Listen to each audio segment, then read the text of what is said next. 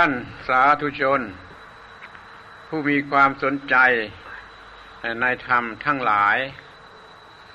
โอกาสนี้เป็นโอกาสเนื่องด้วย อาสาลหบูชา ดังที่ท่านทั้งหลายก็ทราบกันอยู่เป็นอย่างดีแล้ว เป็นโอกาสที่ควรจะทำความเข้าใจ ความรู้สึกในใจ ความระลึกถึง เหตุการณ์อันสำคัญนี้ให้สมควรกันอาตมาจะขอกล่าวคำปราศัยแก่ท่านทั้งหลาย ในโอกาสนี้ ซึ่งจะเรียกว่าของขวัญในวันอาสาฬหะบูชาก็ได้จะเรียกว่าพรในโอกาสอาสาฬหะบูชาก็ได้ หรือจะเรียกให้ไกลไปกว่านั้น อย่างที่เขาชอบเรียกกันว่ามันเป็นคุ้มทรัพย์ที่คนพบในวันอาสาฬหะบูชานี่ก็มี เป็นเพชรเป็นพลอยเป็นสมบัติก็ได้ กระทั่งว่าเป็นบ่อขุดทองก็ได้ มันขึ้นอยู่กับข้อที่ว่าท่านทั้งหลายจะสามารถกระทำหรือไม่เท่านั้น ถ้ามีความสามารถกระทำมันก็จะสำเร็จประโยชน์ ดังที่กล่าวเป็นอุปมานั้นได้จริง ทีนี้จะดูกันถึงข้อที่ว่า อาสาละหะบูชานี่เป็นวันเนื่องด้วยอะไร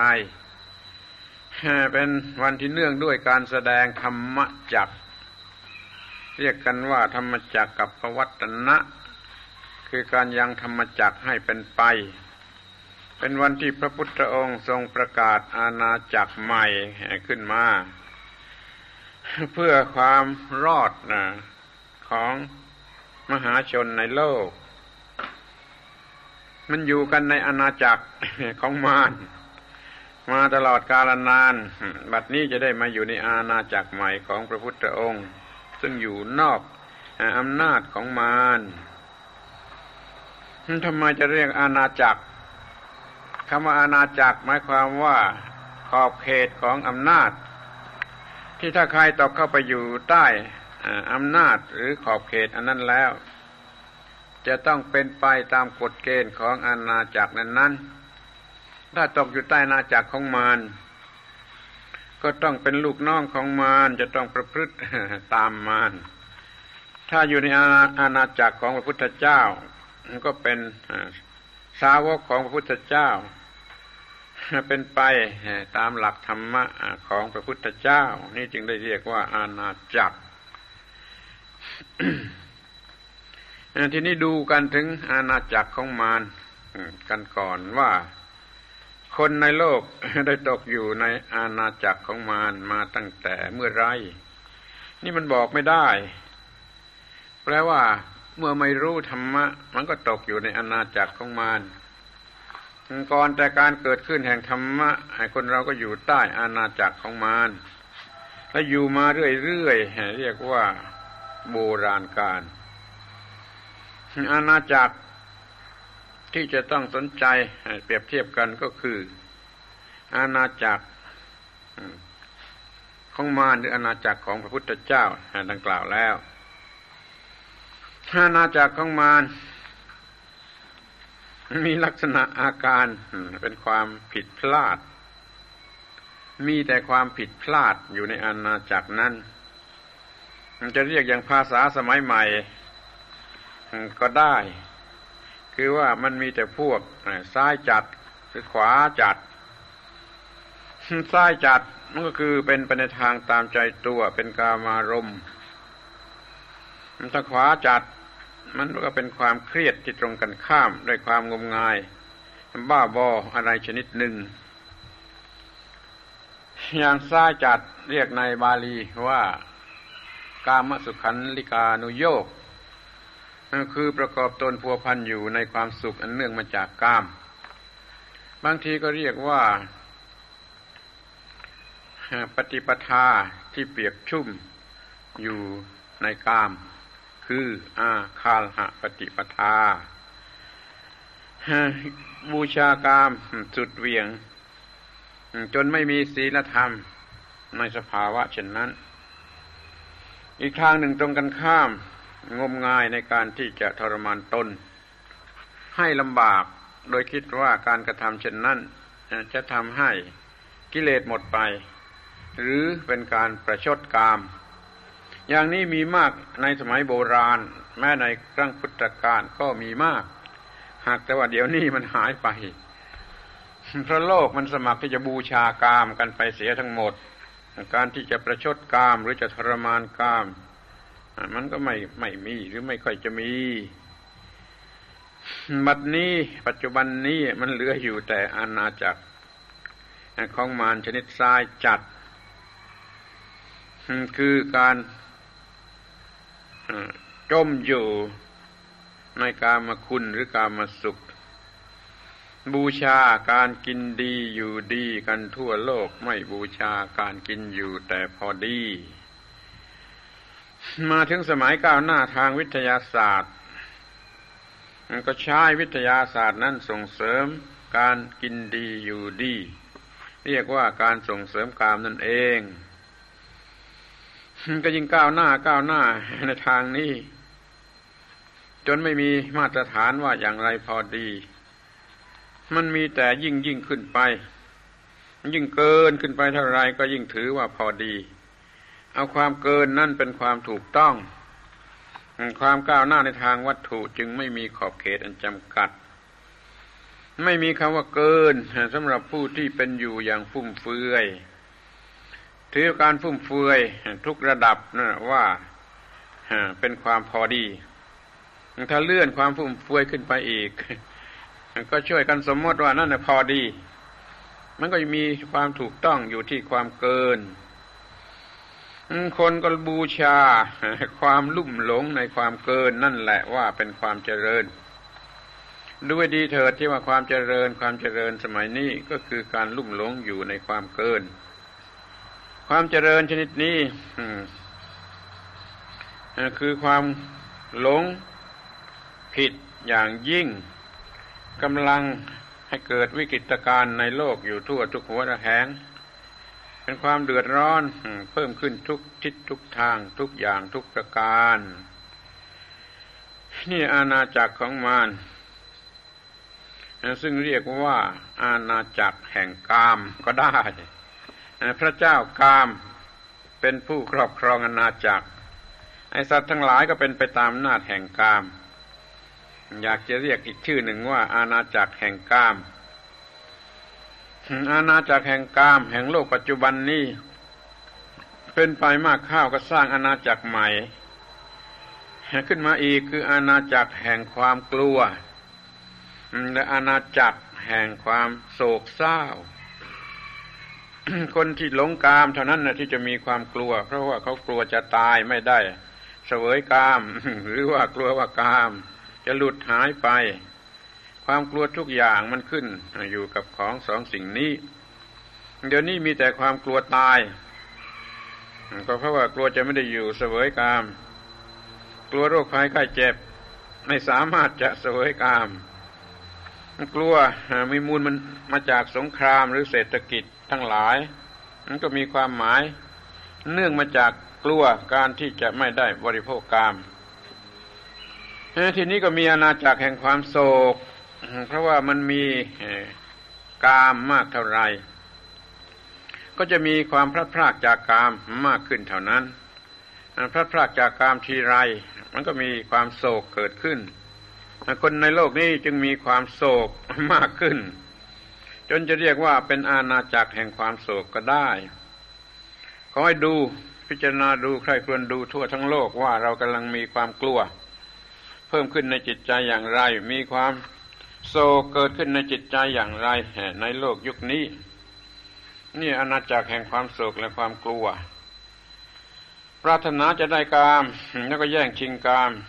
ตึงกันและกันก็เกิดอาณาจักรใหม่ต่อไปอีก คืออาณาจักรแห่งการประหัตประหารทำลายชีวิตกันอย่างยิ่ง จนเรียกว่ามีอยู่ตลอดการคือสงครามนั่นเอง ถ้าไม่มีสงครามโดยเปิดเผย ก็มีสงครามอันเล่นลับหรือโดยอ้อม ซึ่งเราเรียกกันว่าสงครามบนดินก็มีสงครามใต้ดินก็มี ตลอดแห่งเวลาที่เป็นสงครามมันก็เป็นการประหัตประหารทั้งนั้น นี่นะอาณาจักรแห่งการประหัตประหาร คือโลกปัจจุบันขั้นแรกก็เกิดอาณาจักรใหม่ต่อไปอีก คืออาณาจักรแห่งความร้ายศีลธรรม ไม่มีศีลธรรมเหลืออยู่ในอาณาจักรนั้นเพราะเป็นทาสของกามกันไปเสียหมด ความร้ายศีลธรรมถ้าไม่เกิดพระเจ้าเงินตรา ถือเงินเป็นใหญ่ เกิดพระเจ้าอาวุธ ยุทธปัจจัย บูชาการมีกำลังอำนาจอาวุธนี่พระเจ้านี่ก็กำลังครองโลก คือว่าโลกกำลังลุ่มหลงอยู่แต่ที่จะแสวงหาเงินตราและอาวุธอันเป็นปัจจัยแห่งการประหัตประหาร นี่เรียกว่าทั้งโดยตรงและโดยอ้อม มีแต่การประหัตประหาร แม้การเศรษฐกิจ ก็ใช้เพื่อประหัตประหารผู้อื่น ใครมีอำนาจทางเศรษฐกิจเนื้อกว่าก็ทำลายล้างฝ่ายตรงกันข้ามได้ มีแต่สงครามเศรษฐกิจเล่นลับอย่างเล่นลับจะมีสงครามฆ่าวันประหัตประหารกันเป็นสงครามที่เปิดเผย โลกกำลังมีอย่างนี้ จะเป็นอาณาจักรแห่งมารโดยสมบูรณ์ ที่นี่ก็จะมาดูกันถึงหนทางออก ออกไปจากอาณาจักรนี้หนทางออกไปจากอาณาจักรของมารก็มีแต่ทางเดียวเท่านั้นคือการกลับเข้าไปสู่อาณาจักรของธรรม อาณาจักรของพระพุทธเจ้า อาณาจักรแห่งความมีศีลธรรม จะเรียกว่าอาณาจักรแห่งเมตตาก็ได้ มีความรักเพื่อนมนุษย์ในฐานะเป็นเพื่อนเกิดแก่เจ็บตาย กันอยู่ เป็นหลักสำคัญ ในอาณาจักรนั้นมีแต่ความเมตตา ความเมตตานั่นเป็นตัวศีลธรรม เราจึงเรียกว่าอาณาจักรแห่งศีลธรรม หรืออาณาจักรแห่งความเมตตา ซึ่งได้อยู่ในอาณาจักรชนิดนี้แล้วก็มีความรอด ดังนั้นเราจะได้พิจารณากัน ถึงอาณาจักรศีลธรรม ดูความหมายของคำว่า ศีลธรรม ศีลธรรม ศีละแปลว่าปกติ ศีลธรรมก็แปลว่า สิ่งที่ให้เกิดความปกติ หรือเหตุให้เกิดความปกติ สภาพดั้งเดิมตามธรรมชาติ เมื่อไม่มีอะไรมารบกวน มันก็ปกติ ปกติตามธรรมชาติขั้นมีอะไรมาแทรกแซงปรุงแต่งรบกวน มันก็เปลี่ยนเป็นวุ่นวาย ยิ่งมีสิ่งปรุงแต่งก้าวหน้าเท่าไร มันก็สูญเสียธรรมชาติเดิมมากขึ้นเท่านั้น เราดูว่าในโลกเรานี้เมื่อก่อนลุกเป็นดวงไฟ แล้วเย็นลงเป็นก้อนหินแข็งๆ ไม่มีอะไร สงบเงียบเรียบร้อย ต่อมาในโลกนี้มันได้เกิด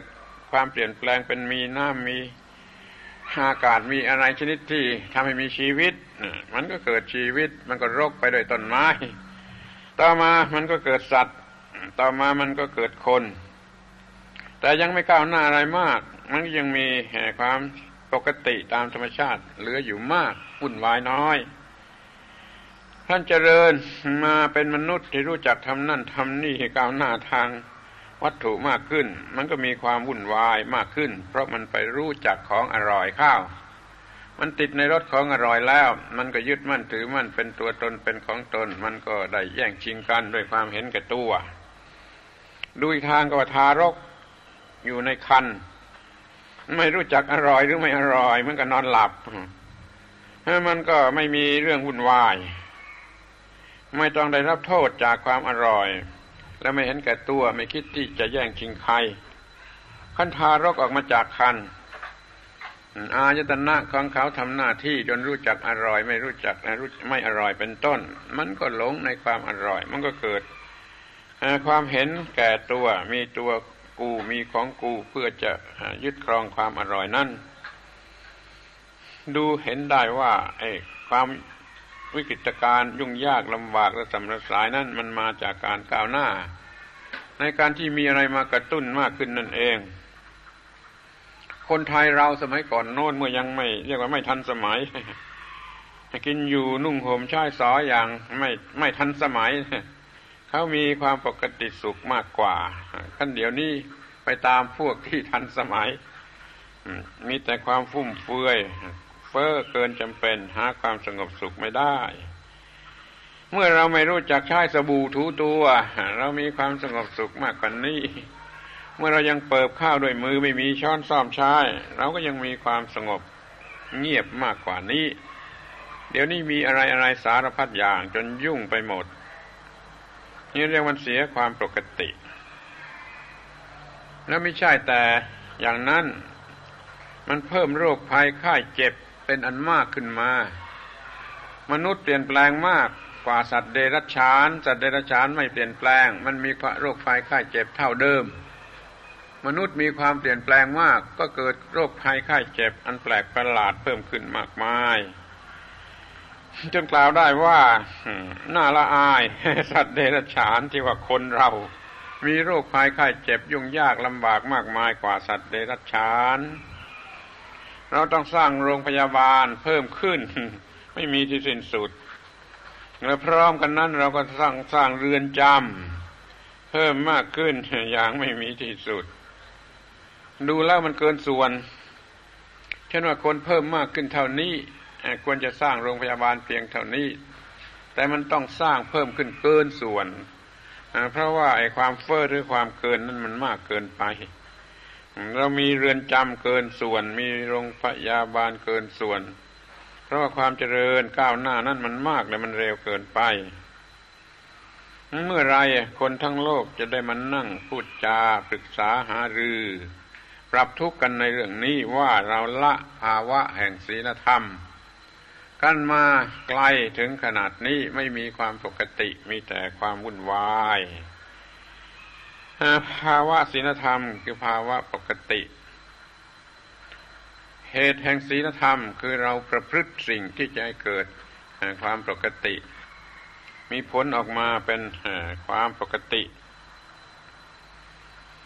นี่เรียกว่าถูกต้องตามกฎเกณฑ์ของธรรมชาติที่ว่ามีความปกติแล้วมันจะเป็นอย่างไร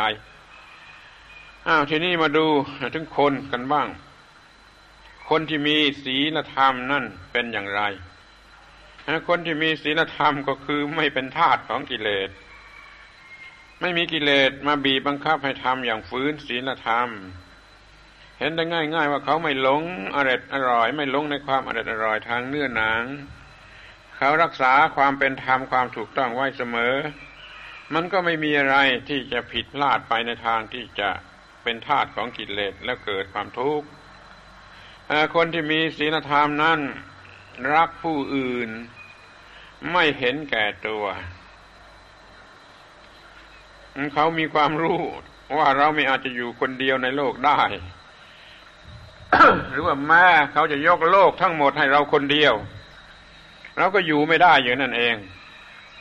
เราต้องอยู่ด้วยกันกับเพื่อนมนุษย์อยู่ด้วยกันมาก ๆ มีความจำเป็นอย่างนี้ เราต้องอยู่กันด้วยความรัก ถ้าเห็นแก่ตัว มันก็รักกันไม่ได้ เมื่อรักกันได้ มันก็ต้องไม่เห็นแก่ตัว ดังนั้นผู้ที่มีศีลธรรม จึงไม่เห็นแก่ตัว แต่มีความรักผู้อื่น มีความรักผู้อื่นแล้วก็ฆ่าใครไม่ได้ รักผู้อื่นแล้วก็ขโมยของใครไม่ได้ รักผู้อื่นแล้วก็ล่วงกาเมใครไม่ได้รักผู้อื่นแล้วโกหกหลอกลวงไม่ได้ จะทำดื่มน้ำเมาหรือทำไม่ดีคนอื่นรำคาญ เพียงแต่คนอื่นรำคาญ ก็ทำไม่ได้นี่เพราะความรักผู้อื่นเขารู้จักหน้าที่ในการที่จะรักผู้อื่น ไม่รักตัวข้างเดียว แต่ก็ไม่ได้หมายความว่าจะไม่จัดการเพื่อความสุขสันติสุขของตนมันก็ต้องทำพร้อมกันไป อย่างที่หลักธรรมะมีอยู่ว่า เห็นแก่ประโยชน์ตนและแก่ประโยชน์ผู้อื่น คือเห็นแก่ประโยชน์ทั้งสองฝ่าย เพราะว่ามันเนื่องกัน จึงทำหน้าที่นี้อย่างยิ่งทำหน้าที่ช่วยตนช่วยผู้อื่นหรือช่วยกันทั้งสองฝ่าย ดังนั้นคนมีศีลธรรมจึงทำงานสนุกและเป็นสุขเมื่อกำลังทำงาน เพราะเขาทำงานเพื่อเห็นแก่ธรรมไม่ธรรมะไม่จะเห็นแก่กิเลส ทำงานโดยการเห็นแก่ความถูกต้องคือธรรมะ มีธรรมะแล้วก็พอใจตัวเองเคารพตัวเองนับถือตัวเอง เพราะมีธรรมะ มันก็เลยทำให้ทำงานสนุกมันก็ทำได้มาก แล้วก็เป็นสุขเสร็จแล้วเมื่อทำการงาน ไม่ต้องเอาเงินไปซื้อหาปัจจัยแห่งความสนุกสนานสำราญอะไร เพราะมันมีความสุขเสร็จแล้วเมื่อทำการงาน ไม่ต้องจ่ายเงินซื้อหาความสุขที่ไหนอีก เพราะมันมีความสุขเสร็จแล้วเมื่อกำลังทำงาน พูดอย่างนี้คนธรรมดาไม่เชื่อและไม่ยอมเชื่อ เพราะเขาไม่รู้จักทำจิตใจ ให้สนุกเมื่อทำการงาน และไม่เคยเป็นสุขเมื่อทำการงานใครแล้วมันเหนื่อยมันลำบาก ไปขโมยดีกว่า ไปโกงดีกว่า ไปคอรับชั่นกันดีกว่า นี่เรียกว่าทำงานไม่สนุก และไม่เป็นสุขเมื่อทำการงาน ส่วนคนมีศีลธรรมนั้นทำงานสนุก คนมีศีลธรรมย่อมทำงานสนุก คนไม่มีศีลธรรมทำงานไม่สนุกเพราะมันเหนื่อย ก็คิดว่าไปขโมยดีกว่า แล้วก็ไปขโมย เนี่ยมันต่างกันอย่างนี้ คนทำมีศีลธรรมทำงานสนุกเป็นสุขเมื่อทำการงานไม่ต้องใช้เงิน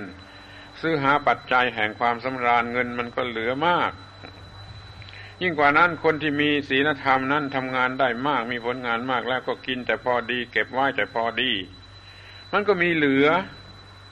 มันก็เหลือก็มีสำหรับจะช่วยผู้อื่น ดังนั้นเขาจึงอาจจะช่วยผู้อื่น เขามีความพอใจเมื่อทำงานเป็นสุขเมื่อทำงาน เขามีความพอใจเมื่อช่วยเหลือผู้อื่น เขามีความสุขเมื่อช่วยเหลือผู้อื่น เขามีสวรรค์เมื่อมีความพอใจในตัวเอง ไม่ไม่มีนรก คือความยุ่งยากลำบากใจขอจำไว้ว่าสวรรค์นั่นคือ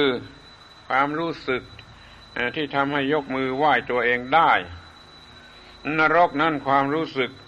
ที่รู้สึกขยะขยงต่อตัวเอง ยกมือไหว้ตัวเองไม่ลง สวรรค์คือความ นับถือตัวเองจนยกมือไหว้ตัวเองได้ นรกนั่นคือความขยะขยงต่อตัวเองจนยกมือไหว้ไม่ลงขอจะจำไว้ดีๆ คนมีศีลธรรมมีความสุขแท้จริงชนิดที่ไม่ต้องใช้เงินแล้วเขาเกลียดความสุขปลอม คือความสงเริงสำเริงสำราญของกิเลสนั่นเป็นความสุขปลอม ไม่ใช่ความสุขเป็นแต่ความเพลิดเพลินเขาจึงอยู่ด้วยความสงบสุขมาก คือเวลาที่ไม่มีกิเลสนั้นมีมาก อย่างนี้เราเรียกว่าเขาอยู่กับนิพพาน มากกว่าอยู่กับกิเลส คนธรรมดาอยู่กับกิเลสมากกว่าอยู่กับนิพพาน คนธรรมดาจึงน่าละอายแมวน่าละอายสัตว์เดรัจฉาน ซึ่งเขามีความทุกข์น้อยกว่าคนชนิดที่อยู่กับกิเลสเต็มไปด้วยความทุกข์คนมีศีลธรรมมีชีวิตสดชื่นรื่นเริงบันเทิง ถ้าจะเปรียบก็เปรียบเหมือนกับว่าผีเสื้อสวยๆบินไปบินมาแสวงหาน้ำหวานจากดอกไม้สวยงามไม่มีความทุกข์เลย เอาอุปมาเพียงเท่านี้ว่าอุปมาของคนที่อยู่ในโลกนี้ด้วยความสุขสนุกสนานเพลิดเพลินทำงาน เพื่อตัวเองและเพื่อผู้อื่น สิ่งสุดท้ายที่จะพูดก็คือว่าทำอย่างไรเล่าจึงจะมีศีลธรรม อยากจะพูดว่ารู้จักละอายแมวละอายสุนัขกกันเสียบ้างสิให้มันมีความสุขสงบมากกว่าคน ถ้าเรารู้จักละอายแมวละอายสุนัขกกันเสียบ้าง มันก็จะหันกลับมาหาศีลธรรม ตีค่าของความเป็นมนุษย์กันเสียไหมถูกต้องว่ามนุษย์นั้นมันต้องดีกว่าสัตว์เดรัจฉาน เพราะว่ามันมนุษย์แปลว่ามีใจสูงสูงเหนือปัญหาเหนือความทุกข์จึงดีกว่าสัตว์เดรัจฉาน จงสงสารสภาพความเป็นมนุษย์ในปัจจุบันของตนกันให้มากว่ามันน่าสงสารพยายามให้เกิดมันนี่เกิดเป็นมนุษย์คือมีจิตใจสูง อย่ามีจิตใจต่ำเลยสมัครเข้าเป็นสมาชิกสมาคมของพระอริยเจ้า กันเถิดคือเป็นสาวกของพระอริยเจ้า เป็นวิธีที่จะทำให้มีศีลธรรม ให้ศึกษาพระนิพพานให้แจ่มแจ้งทำพระนิพพานให้แจ่มแจ้ง อย่าโง่หลงว่าอีกร้อยชาติหมื่นชาติแสนชาติจึงจะนิพพาน ต้องนิพพานกันที่นี่และเดี๋ยวนี้ คือเมื่อใดว่างจากกิเลสเมื่อนั้นเป็นนิพพาน รู้จักเวลาที่จิตใจว่างจากกิเลสกันจะบ้าง แล้วมีความพอใจในนิพพานนั้นแล้วให้รู้ว่าความที่ว่างจากกิเลสอยู่เป็นคราวๆนี่แหละ ช่วยหล่อเลี้ยงชีวิตเราให้รอดอยู่ได้ ถ้าเรามีกิเลสตลอดเวลาทั้ง 24 ชั่วโมงเราต้องตายแล้วเพราะความบีบคั้นของกิเลส เดี๋ยวนี้เวลาที่เราว่างจากกิเลสเป็นนิพพานมันมีมากกว่า เราจึงรอดชีวิตอยู่ได้ นี่คือพระคุณของพระนิพพาน จงรู้จักพระคุณของพระนิพพาน อย่าได้เนรคุณของพระคุณของพระนิพพานต่อไปอีกเลย รู้เห็นว่า พระนิพพานมีพระคุณ ในการหล่อเลี้ยงชีวิตไว้ถนอมชีวิตไว้คุ้มครองชีวิตไว้ไม่ต้องตาย ไม่ต้องเป็นบ้า ไม่ต้องเป็นโรคประสาท ไม่ต้องเป็นโรคนอนไม่หลับเหมือนที่เป็นกันอยู่โดยมากพระนิพพาน คือภาวะที่ว่างจากกิเลสรบกวน เมื่อไรไม่มีกิเลสรบกวน เมื่อนั้นเรียกว่าอยู่กับนิพพาน เมื่อมองเห็นอย่างนี้ก็รักพระนิพพาน จิตใจก็จะน้อมไปเพื่อความมีศีลธรรม จะเสียสละทุกอย่างทุกประการเพื่อความมีศีลธรรม เข้าเป็นสมาชิกของพระอริยเจ้า มีความเกิดเป็นมนุษย์ดีที่สุดไม่เสียทีที่ได้เกิดมาเพราะว่าสงสารสภาพของมนุษย์ที่มันน่าละอายสัตว์ เพราะตีค่าของมนุษย์ต่ำเกินไปจึงไม่รู้จักละอายสัตว์ขอให้คนเหล่านี้ตีค่าแห่งความเป็นมนุษย์ของตนให้ถูกต้อง จนรู้จักละอายสัตว์ แล้วก็ปรับปรุงกันเสียใหม่ให้มีศีลธรรม ไม่เป็นทาสของกิเลสต่อไปรักผู้อื่นแล้วก็ไม่เห็นแก่ตัว ชีวิตเป็นความสุขเป็นความสนุกอยู่ในตัวคือทำงานสนุก และมีความสุข เมื่อกำลังทำงาน มีผลงานก็กินเก็บแต่พอดีเหลือก็มีช่วยผู้อื่น มีความพอใจตลอดเวลายกมือไหว้ตัวเองได้ตลอดเวลาก็คือมีสวรรค์อยู่ตลอดเวลา ไม่ต้องตกนรก นี่แหละท่านคิดดูเถิดว่านี่เป็นของขวัญ อันประเสริฐที่เราควรจะนึกถึงในโอกาสแห่งอาสาฬหาบูชา เป็นบ่อทองที่จะขุดทองได้ไม่มีที่สิ้นสุด เป็นสมบัติอย่างสูงสุดคือนิพพาน มีธรรมะเป็นสมบัติ มีนิพพานเป็นสมบัติควรจะเรียกว่ามันเป็นเพชรพลอย ซึ่งเป็นคำสมมติสำหรับสิ่งที่ถือกันว่ามีค่าที่สุดเป็นที่พอใจที่สุดขอให้ท่านทั้งหลายถือเอาได้แห่งของขวัญในวันอาสาฬหาบูชา โดยนัยยะดังกล่าวมาแล้วมีความเป็นสุขสวัสดีอยู่ทุกทิพาราตรีการเทิน